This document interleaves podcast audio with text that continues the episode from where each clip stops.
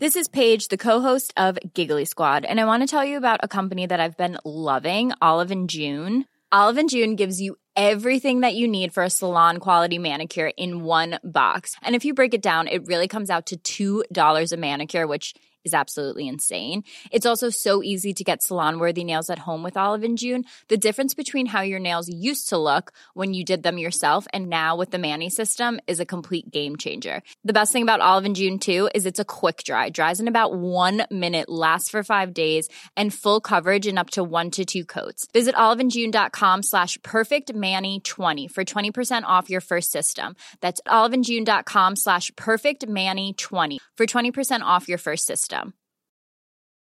Ever catch yourself eating the same flavorless dinner three days in a row? Dreaming of something better? Well, HelloFresh is your guilt-free dream come true, baby. It's me, Keke Palmer.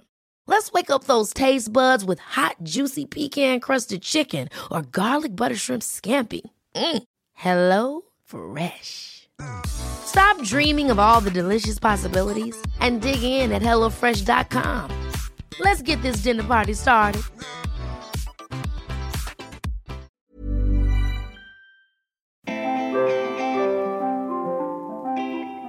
Everyone, and welcome to this week's Squiggly Careers podcast. I'm Sarah, and I'm just about joined by my co host Helen, who is very croaky. Helen, are you there?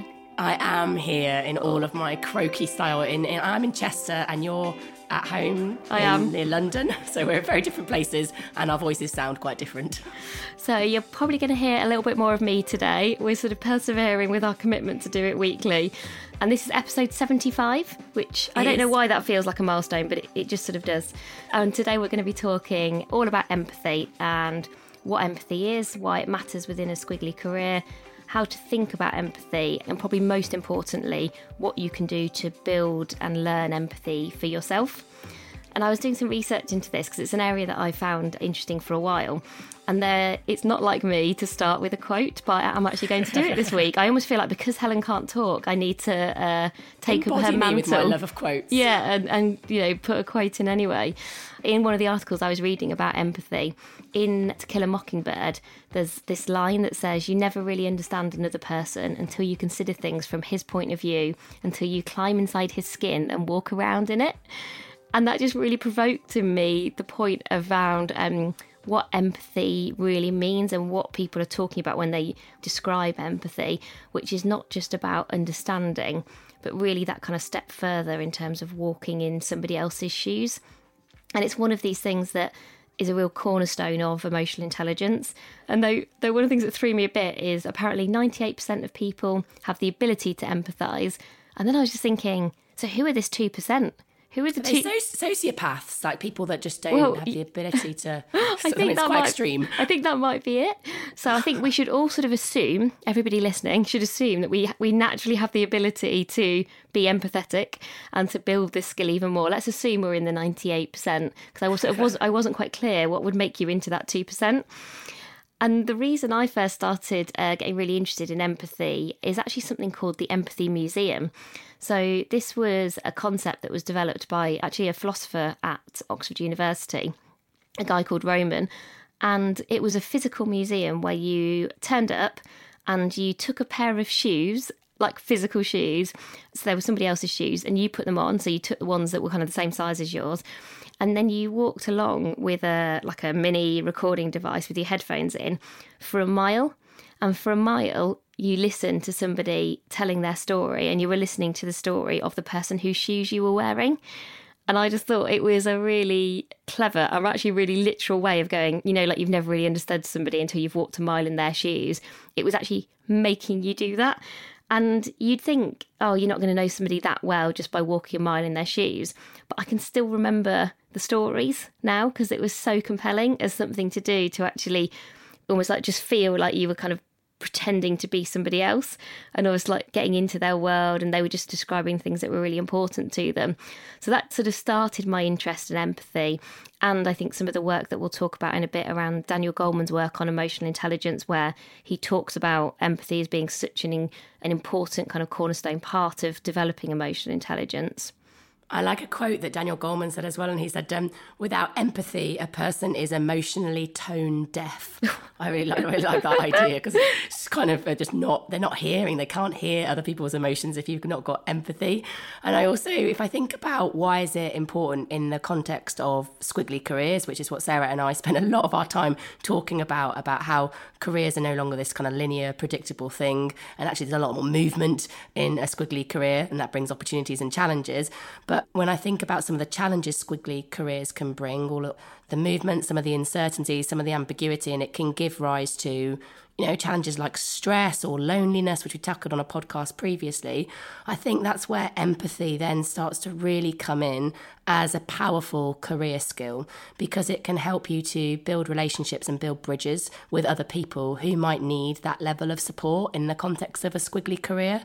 I feel like it's no longer just a nice thing to have, you know, to mm. be empathic person, actually, people need this. This is the way that you can help and support your colleagues and maybe help them deal with some of the challenges. It's not, this shouldn't be someone else's problem. We can all help each other by developing skills of empathy.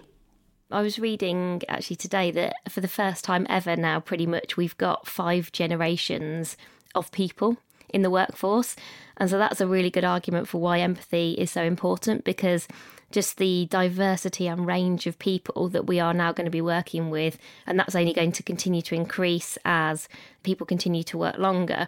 That that ability to empathise with lots of different kinds of people with different backgrounds, experiences, different ages will mean that things that we work on together will be better because again within squiggly careers as sort of Helen mentioned very few things I think now are individualistic. Very few of us do things where you just get on with it by yourself and you don't ever interact with other people. I think those jobs are, are pretty rare. Even if you do something where it might mean that you sit and do something for three or four hours by yourself, usually it's still you're part of something bigger. And so, again, the ability to build empathy means that when you're working as a collective, the likelihood of a kind of positive outcome of performing better is much higher when everybody kind of has empathy with everybody else. So it, it, you kind of have to start, I think, with you, but then if other people around you can also have it, I suspect it's going to be one of those things that um, will become a signal or an indicator of the best teams. I think the best yeah, the best teams will show empathy for each other. And Daniel Goleman talks actually about three different types of empathy, which I thought were worth just touching on briefly before we get into kind of how to build empathy for yourself. And he talks about cognitive, emotional, and compassionate empathy. And we'll just perhaps go through each one and chat about each of them in turn. So, cognitive empathy is, as we've described it, empathy where you understand how somebody else feels. So, you have kind of been able to understand, kind of get in their shoes, understand their world. And he talks about how this is really useful in terms of motivating people, getting the best from people, negotiating with people. And when I was reading this, I was thinking, actually, here there's quite a close link, I think, to things like values. Because I was thinking, how do you make this practical? So if you're like, right, I want to build my cognitive empathy, uh-huh. actually, if you understood the values of the people around you, or even more basically, what's important to the people you are working with, if you think about then, that correlates really closely to how to get the best from people or how to kind of motivate people. If you know what's really important to them, you can help them with kind of making the right decisions. You can also make the right decisions that's going to support that person. So I think that the cognitive one is probably the one that you think of first when you think of being empathetic. And I think that's the mode for me when I was looking at the three. When I was a manager in a corporate environment rather than working full time on the lovely amazing if, I think I probably demonstrated cognitive empathy the most of the three in terms of cognitive, emotional, or compassionate. That I'm going to put myself in your shoes. Where are you coming from? What can I do to help you? What, you know, that, how do I get the best from you in this situation? How do I help you to be your best? Thinking through all those different contexts in their perspective. That was definitely how I operated as a manager. Yeah, and it's important to say that these are not really positives or negatives, they're just different types of empathy. So you can imagine some of these things actually taken to their extreme. And I think he does give this example is that because cognitive empathy is good for things like negotiation, at its worst, it can go into things like manipulative behaviors. So it's almost like not, these are not necessarily all good or bad, it's just these are types of empathy, and then it's kind of using them almost like responsibly, I think, in terms of or using them for yourself in kind of the right way. So, emotional empathy is when you almost feel the you kind of absorb and feel the other pe- person's kind of emotions as part of having empathy with them. And I've actually learnt this previously um, using kind of a different word through learning to be a coach, which is something called transference, which is essentially it's not only you understand how somebody else feels, but almost then you you feel it yourself. So you feel it quite keenly. And so, whether that is their energy, you feel their positivity, or you feel somebody's kind of motivation, or obviously it could be you, you kind of absorb other people's stress around you. And at its most extreme, emotional empathy can lead to almost you experiencing burnout because of the people you're spending time with and almost having overly high emotional empathy isn't necessarily a good thing or it's something that if you do have you have to work out how you're going to manage that for yourself so that it doesn't impact you negatively and often when I chat to people about this one, you can see that it resonates with some people kind of really strongly, that they go, Yeah, I really feel and absorb the emotions or maybe the energy of a room or a meeting. And it really impacts me rather than seeing it as, well, that's how they're feeling. And I understand that, which will be cognitive versus emotional. That's how they're feeling. And, and actually now I'm almost feeling this way because I'm I have so much kind of empathy with it. It kind of becomes part of who I am. And so actually I can see how I'm sometimes like this because I'm a very positive person. I'm always really positive and optimistic and upbeat. I often find if I spend time with people who may be looking at the risks or the challenges, which can sometimes feel negative, I do find myself then going, oh, now I'm feeling like that. And then trying to work out, do I actually feel like that or do I just feel like that because other people feel like that? Does that make sense? So, yeah, it does. I was just, um, I think since um, I've gone on to Amazing If full time, I am now coaching far more people, either in groups or one to ones, or responding to lots of people's emails that send us, and they're sharing often quite personal things. I definitely feel this emotional piece a little bit more in terms of the transference. Like it's not so easy to just read an email or have quite a emotional conversation with somebody and then just switch it off. Um, but mm. actually, in order to help more people, I like for myself, I've got to develop that resilience. And it reminded me actually, I was on LinkedIn the other day. I mean, I'm on LinkedIn every day, but um, the other day I was reading an article that Bruce Daisley had posted. Sarah did a podcast with Bruce Daisley about uh, his book um, The Joy of Work a while ago, and he's someone that we both know and has a great podcast called Eat, Sleep, Work, Repeat. But he had happened to post an article on LinkedIn, but it was about the people who do content moderation on oh it was facebook, facebook. it was facebook yeah was writing you, about. Yeah i did yeah but it, but it wasn't their article. It was about no. because it's not it's not actually it's a company that facebook outsourced to yeah. who do content moderation. And it's basically these people have to watch very distressing videos yeah it sounded day, awful. every day. It sounds dreadful. And they watch this and they basically delete it and they they are assaulted with these images all day, every day, so that the rest of the population that use Facebook don't have to see them. But they are getting like some of the things that that article reports show the damaging effects of mm. like emotional contagion or transference when i mean at its extreme that is yeah. you know that's not the situation that everyone has but it's a very sharp example of the impact of this actually my friend is a psychologist and I think because of the nature of his job, it's really interesting that when you chat to him, there's kind of two things that he does in terms of managing his emotional empathy. Because this doesn't mean it's a bad thing. I think it just means you need to kind of manage it for yourself. And the two things that he does is A, as a psychologist, if you're actually, you know, helping other people, you actually have to have therapy yourself. So you yes. know that's that's kind of part of the process, which I think is a really good thing. You and I were chatting about this the other day, talking about something that we were helping people with, and going, we almost feel like we need some of that some of the time. And I think that's something that we'll both think about. And then the second thing is that he plays a lot of sport. And I actually, it's one way, I guess, of almost like releasing adrenaline, but also the positive endorphins that are released as a result of doing kind of physical exercise helps you to feel positive. And he has actually a very tough job in terms of what he does and the patients that he sees. And so it's interesting. I think he plays football like four times a week. And I think that's you know partly because he loves it but i suspect it's partly to make sure that actually he manages his emotional empathy throughout the week given the nature of what he does. So i think if this is you it's not a bad thing to feel these things for yourself. It'll give you a level of empathy.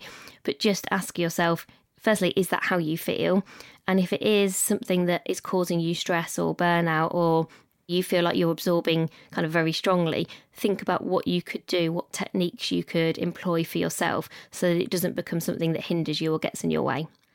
And then the last type of empathy is compassionate empathy. So, this is where you understand how somebody else is feeling and actually you take action and you help almost on that person's behalf. And lots of the examples that are given around compassionate empathy is almost outside of kind of the day to day business work. It's often where people suddenly come into contact with a charitable cause and then actually feel propelled or compelled to then take some action to do something about that cause that they wouldn't have done previously because they feel kind of so much compassion for something. And I was trying to think through whether I'd ever done this, which, you know, you're trying to think through whether you've ever been you compassionate. You definitely have done this. You definitely have. and I was like, okay, maybe there's a few examples. I think it's because the examples in the articles were so incredibly Uh, lofty, brilliant that I was like, oh, okay, well, I've never done anything like that. I think the thing I have done is probably five or six years ago through something called the Marketing Academy, which is something both Helen and I have done, which is a, almost a learning program that we both benefited from. There was a program that was kind of alongside that, which was to support marketing apprenticeships for people who were from very kind of challenged, disadvantaged backgrounds, people who would never get the opportunity to kind of come into the creative industries without some kind of support or help. And actually, one of the things that they needed to give these apprenticeships uh, full time, fully paid for, and kind of subsidised training roles was to actually raise funds. And actually, I did almost understand and kind of recognise that and actually set something up myself where a group of us together put on a set of learning events across the year to actually raise money to fund these apprenticeships and that's something that's kind of stayed with me in various kind of ways, shapes, and forms. We've got our next big conference actually on the 11th of April. I actually saw the venue this week talking about Facebook. Facebook are very kindly donating their venue to us. I suppose that's probably my best example of where you go, you've not only understood something, but you've gone way beyond that to actually help and take action, even if it's in a kind of small way within your own world. And that's different to just understanding which would be the cognitive, or just feeling, which would be the emotional. It's this step further forward. And so I don't think there's necessarily going to be lots of examples of these things, but I think you'll probably be able to spot the things where you've gone that a bit further than you would usually. And I think I was just thinking about when have I got an example, but um, actually this week I spoke to digital mums. So digital mums have a group of people who are now running their own digital mums training sessions to train other people to become digital mums.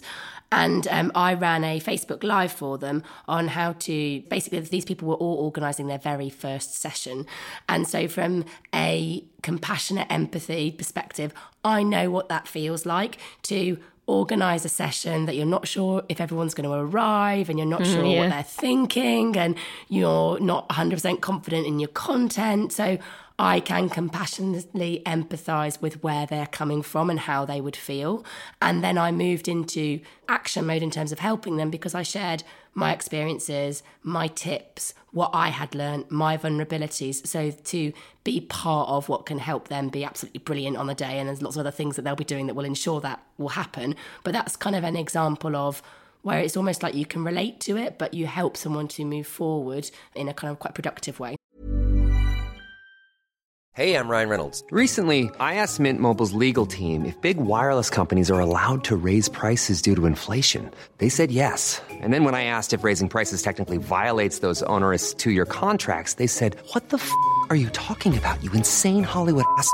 F- So to recap, we're cutting the price of Mint Unlimited from $30 a month to just $15 a month. Give it a try at mintmobile.com slash switch. $45 upfront for three months plus taxes and fees. Promo rate for new customers for limited time. Unlimited more than 40 gigabytes per month. Slows. Full terms at mintmobile.com. Planning for your next trip? Elevate your travel style with Quince. Quince has all the jet setting essentials you'll want for your next getaway, like European linen, premium luggage options, buttery soft Italian leather bags, and so much more. And it's all priced at 50 to 80% less than similar brands. Plus, Quince only works with factories that use safe and ethical manufacturing practices. Pack your bags with high-quality essentials you'll be wearing for vacations to come with Quince. Go to quince.com slash trip for free shipping and 365-day returns. Ever catch yourself eating the same flavorless dinner three days in a row? Dreaming of something better? Well, HelloFresh is your guilt-free dream come true, baby. It's me, Keke Palmer. Let's wake up those taste buds with hot, juicy pecan-crusted chicken or garlic butter shrimp scampi. Mm. Hello Fresh. Stop dreaming of all the delicious possibilities and dig in at HelloFresh.com. Let's get this dinner party started.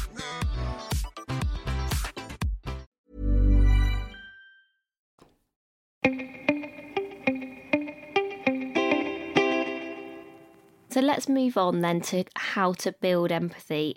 Empathy is a skill. It is something that you can kind of learn, practice, that you can consciously think about building your almost your your empathy muscle at work and what that might look like. And so we've come up with five examples that we hope are quite practical things that you could actually go and do at work next week, next month, or things that might kind of inspire a thought for you about what you could do that might work better within your environment. And as you're listening, if you do have any other ideas about maybe things you've done in the past to help you build empathy that you could share with the rest of our listeners, or things that you're going to try that have worked really well, please do go on Instagram. We're just at Amazing If. Follow the community there. And when we do our blog post for the podcast, it's always great to hear when people have got other ideas and other things to share. And that's the joy of that community. We definitely don't have all of the answers, but we try to have some of the answers or some thoughts at least to get everybody started. So, my first top tip is think about practically how you could spend some time at work understanding someone else's world. And my best example of doing this, and it was a very much a moment in time example, but something I think I could proactively now think about how I do this again, because I don't think you just do this once and kind of tick it off your list, is that when I joined the creative agency that I work in at the moment, I sort of ran almost an adopt a managing director scheme where I asked people to adopt me for a day or for a week or for part of a day so that I could come with them, spend the day with them, understanding their world and what they do. I'd not worked in a creative agency before, so I didn't kind of naturally have that empathy, having done their jobs previously, perhaps, or been in those kind of teams. And I was very mindful of potentially there being quite a big gulf between my own experiences and some of the experiences of the people that I was working with. And it was a really small thing that I did, but I think actually, A, people appreciated me taking the time to understand their world, but also I just learned so much and it doesn't have to be really time consuming. You know, a lot of those times it was spending an hour with somebody or a couple of hours with somebody. I was thinking, actually, even within you, kind of the teams that you're part of, this could be with someone else in the same team, a peer, it could be spending a day in the life of your manager, a day in the life of somebody in a different team, a day in the life of somebody who's maybe just starting work. Maybe if you've got 20 years of experience, actually having empathy with what it's like to kind of start work for the first time would be really fascinating. And once I got into this, I was I worked out you could actually spend all of your time doing this and it would just be really interesting because you'd just be exploring loads of different people's worlds and I think that'd be fascinating and you'd never do any actual work. But I do think you probably have to be quite proactive. Understanding someone's world at work, I don't think just happens. I think you've got to prompt it or make it happen in some way that kind of works for you. Yeah, I agree. I'm sure there's a way to turn that into a job and then maybe write a book on it or something like that. Someone should do that. uh, yeah, maybe that's the next book, eh? Given we've not finished the first yeah, one. Yeah, probably just finish the first one. Yeah. I'm sure if our editor's listening, she'd probably appreciate that too. Yeah. Moving on very swiftly to number two. Um, so, the second way in which we think you can build empathy is to show gratitude to other people and to show it regularly.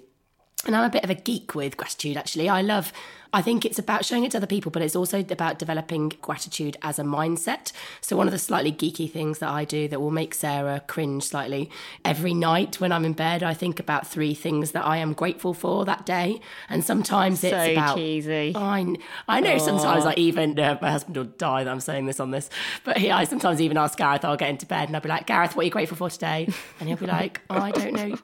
You. Oh, you, you're so Helen." intense. I know, I know. This will be like half past 10 at night, and he'll say, I don't know, maybe you, the children. I'll be like, no, no, no, you said that last night. Find something else, Gareth, something else. Poor Gareth. Um, but yes, sometimes it's about people, and sometimes it's about, like last time I was like, oh, the trains ran on time, and I was like in bed for half 10, and I was going to get a full night's sleep. And so, but it's about cultivating a mindset of gratitude, and I will try to find. I quite like doing gratitude in surprising ways, and I no longer have an immediate team that work for me in the same way that I did in a corporate role. But um, yesterday, for example, I don't know what made me reflect on it. Oh, that was it. I was in a taxi, and um, you know the band Corrs. Do you remember the Irish band Corrs? Oh, Yeah, of course. Yeah. Um, My that- dad absolutely loves the Corrs, so we spent a lot of time listening to the Corrs in the car. Well, back in the day when I was about 14 or 15, my mum drove me and uh, my friend Kay, who you know, she drove us to, I think it was Wollaton Park in Nottingham to watch the Corrs at some, I don't know, some concert or whatever. And it wasn't that close to where we lived. And then she basically hung around Nottingham for several hours uh, waiting for us and then tried to find us because we were really lost in Nottingham trying to find her. And she basically had to spend a whole day just driving around Nottingham trying to find two lost 14 year olds and pick them up. And she actually took me to multiple concerts when I was growing up and hung around car parks so that I could go and do it. And so I, I reflected on it yesterday when I was in the taxi thinking, do you know what? That's a really nice thing for a busy working mother to do for her teenage daughter. And so I just sent her a message completely out of the blue yesterday yesterday saying, Thanks for driving me to all those concerts when I was younger. I have no idea what she must have thought that I was thinking. But I think almost sometimes unexpected gratitude. I always carry cards with me in my in my handbag as well. So sometimes um, staff that are working with us at events, sometimes I'll handwrite them a card and give it to them because I think it is um, just a way of showing gratitude and appreciation. And sometimes that can be surprising for people because they might not get it from everybody. And I think it's um it's a really nice role that you can play for people in their day. You're good at it, Sarah. You often send little cards and things like that as well. Yeah, and I think the other thing on gratitude is sometimes try and show gratitude in the hardest moments or in the things where it doesn't naturally come to you. It might actually sometimes be things that are frustrating or that are annoying you.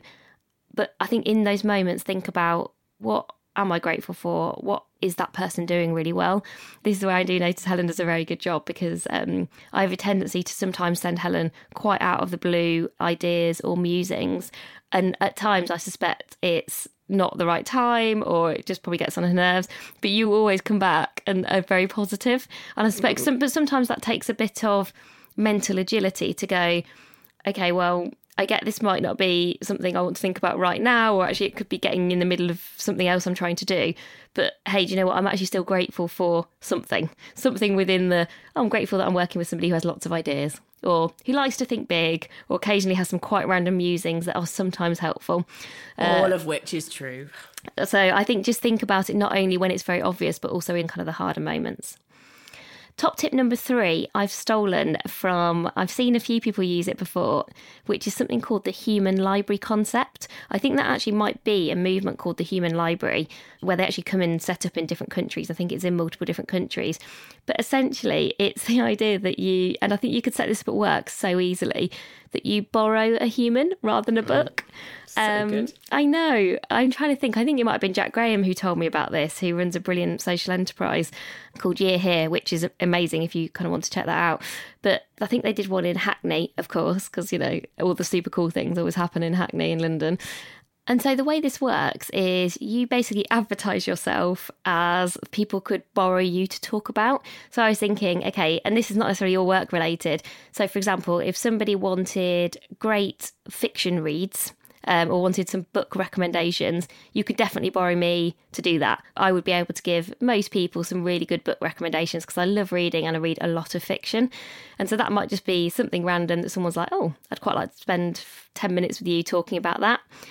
And actually, in a very practical way, I have seen this work well in Sainsbury's. So, in Sainsbury's, in the marketing team that I was part of, we did something called a skills bank. Not quite such a cool name as a human library, but essentially, everybody listed all of the kind of skills that they had to offer, some of which they used in their day to day jobs, and you probably could have guessed that they would have. But some of the things were sometimes a bit surprising. They were perhaps things that people had used in previous jobs, or there's something that someone was really passionate about and they happen to be really good at video editing or maybe they had a podcast and you just didn't realize or they were brilliant cooks. So there was there was just loads of different things. And actually just by sharing those things the idea was that almost you could go and like borrow from the bank and you could be like okay well i need somebody to come and say facilitate a workshop and that would have been in my skills bank. And so actually by people knowing that and it's something i really enjoyed doing they could kind of borrow you to facilitate a workshop and I think there's something about that in terms of that concept of appreciating everybody else's skills, all the different things that they bring to work, that just helps build empathy between everyone. So I think this is one where this is not necessarily just about you building empathy, this is how you can build empathy in your small team, in your organisation, so that actually you just have this kind of appreciation for everyone, all the brilliant things that everybody has to offer. I love the idea of human libraries. Yeah, me too. Uh, maybe, maybe, it's because it sounds a bit sci-fi I mm. do like a sci-fi film, but I think it sounds really nice that people can. It's like a way of being curious about people yeah. as well. It's lovely. So, tip number four, in terms of how you can build empathy, is to develop something called radical listening. And this is something that somebody called Marshall Rosenberg talks a lot about in terms of how important it is actually for reducing conflict. He talks about how radical listening is an approach that you can use to reduce conflict. And one of the things that he talks about is that in the context of like an employer or an employee, so like a manager and someone that works for the manager, in terms of that relationship, occasionally that conversation can have some kind of conflict. Maybe there's a disagreement or a debate going on between you and your manager. When he talks about with radical listening, is where that you you can dramatically reduce the amount of conflict that's happening in that conversation simply by both of those parties repeating exactly what the other person has said. So let's say Sarah and I are having a debate, it's a heated debate about what we think we should talk about next on the podcast. Sarah could say, Okay, Helen, so one of the things that you think we should talk about is flexibility. Well, my perspective is that we should talk about this. And I could then say, well, one of the, okay, so your perspective is that you want to talk about gender pay gap. Well, I, you know, this is what I think about it. But actually, just by listening and playing back to the person, you can help to reduce that conflict. And one of the things that I liked when I was looking into Marshall Rosenberg's work was he was saying that actually at school, we get taught a lot about reading, and we get taught a lot about writing, Oh, yeah. but we don't really get taught about listening. But it is such a fundamental skill in the workplace. And so we need to play a bit of catch up. And actually, I think if you can start to practice radical listening, tune in completely, turn off your distractions, play back what you are hearing, it is one way in which you can maybe play a bit of catch up on what might be a skills gap for many of us just because we haven't spent the same amount of time thinking about it. And I think, given within squiggly careers, we often talk about the amount of technology that we all have at our fingertips, and often the way that we work, we have to work quite hard to be present. I think if you can be very present and radically listen at the same time, it's going to give you a real competitive advantage because you're not um, being distracted by different things. To be able to repeat what somebody said, you've got to really listen to it. Um, Absolutely. And somebody who doesn't like conflict, the idea of just listening really hard and then actually just being able to have a conversation where you're showing empathy through repeating things sounds really appealing. that sounds like something I definitely want to do um, versus arguing with someone. So I reckon I'm going to start giving that a try a bit in my continual quest to have challenging conversations constructively, shall we say.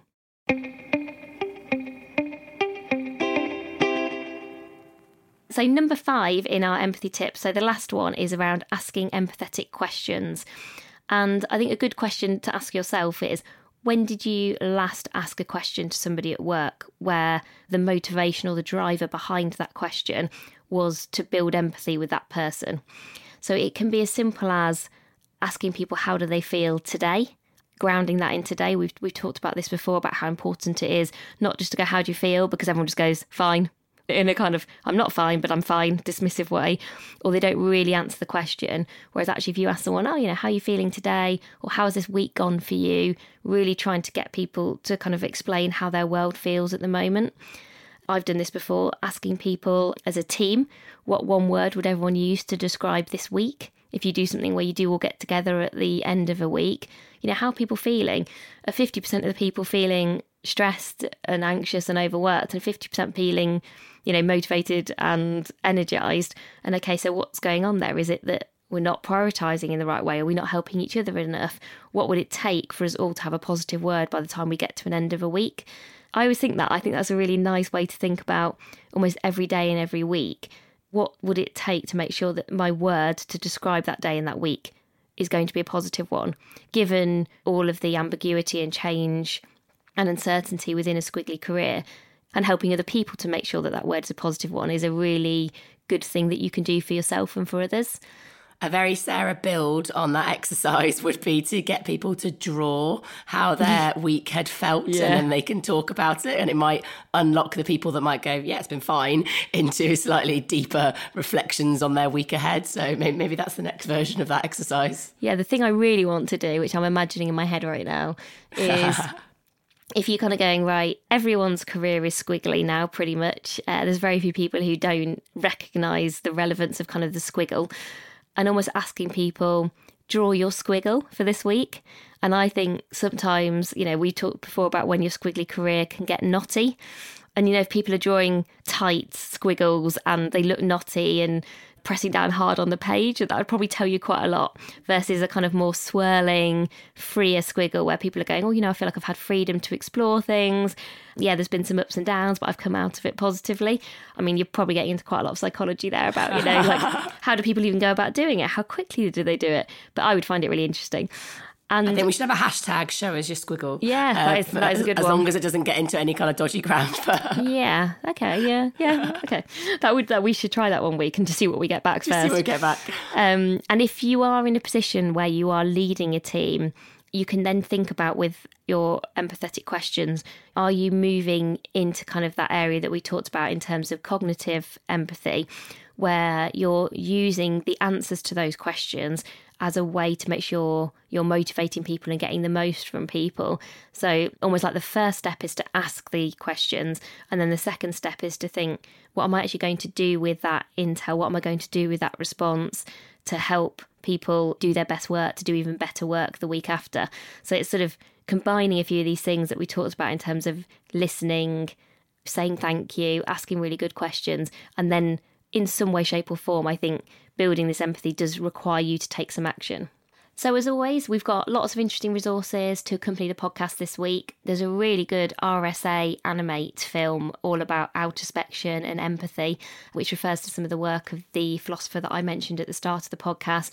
In general, the RSA Animate films are brilliant if you're trying to understand a concept or a topic. They've summarised them so beautifully, and if you particularly like things to be drawn and visualised, they cover so many different topics. So I'd look at those anyway. And then there's our usual kind of range of articles in terms of how to build empathy, some different ideas, lots of things in terms of some of the work around Daniel Goleman that we've talked about. And actually, something Ooh, not can really. I mention one as well? Sorry, I just thought about this. I've, I'm not. It's not on the list, but I did it when I was. Um, I mean, if it's not on the list, had- I'm afraid. I like I this know, week, given you can't really talk, I'm sort of in charge. So you know, not on the list. She's like, she's going to cut me off, Everybody, The power, quick. the power.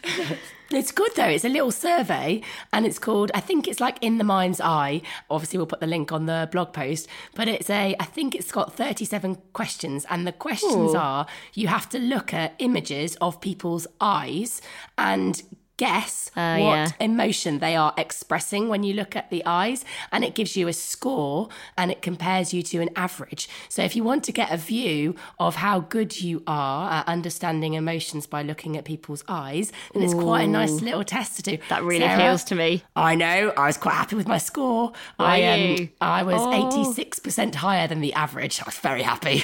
Wow, that seems like a that seems like a lot. well, what do you expect, Sarah? Yeah, sorry, How I, could I you sound me? surprised. that seems exactly what I would imagine. Thanks for that. I'm going to send you the link to you, Sarah, and then we can compare scores. And Okay. uh, I know you're going to be so competitive. Well, the other one I was going to mention, and so that's um, much more about your own empathy, which the other thing we're not really talked about today is almost like empathetic companies. So, companies that have created cultures of empathy. And there is a good Harvard Business Review article of where there's been some research done around what does it take to have a kind of culture of empathy? What does that look like? And a lady called Belinda Parmar, who's a real expert in this area, talks about it, talks about the companies that she spent some time in.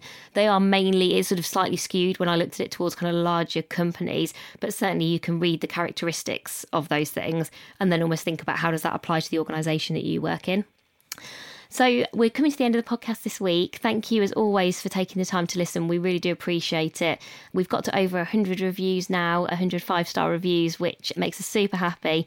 If you're listening to your 75th episode or if you're listening to your first, if you've not had time just yet to go on and give us a rating and a review, we would really appreciate it. It makes a massive difference in terms of our ability to share the podcast, make sure that we keep doing them every week, helps with all our Apple algorithms, etc.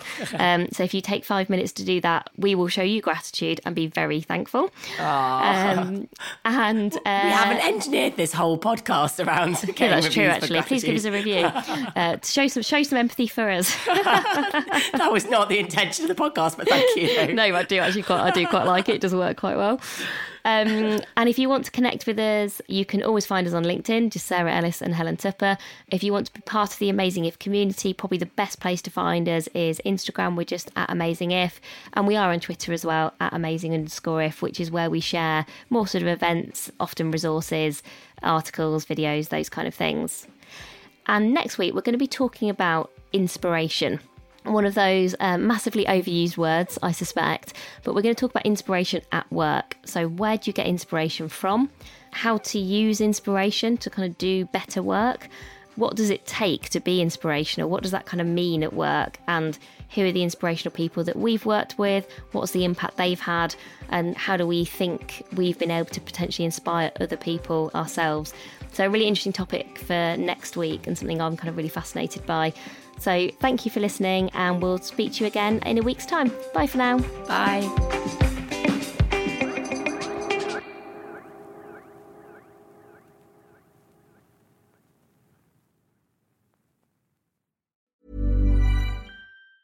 Planning for your next trip? Elevate your travel style with Quince. Quince has all the jet setting essentials you'll want for your next getaway, like European linen, premium luggage options, buttery soft Italian leather bags, and so much more. And it's all priced at 50 to 80% less than similar brands. Plus, Quince only works with factories that use safe and ethical manufacturing practices. Pack your bags with high-quality essentials you'll be wearing for vacations to come with Quince. Go to quince.com slash trip for free shipping and 365-day returns. Ever catch yourself eating the same flavorless dinner three days in a row?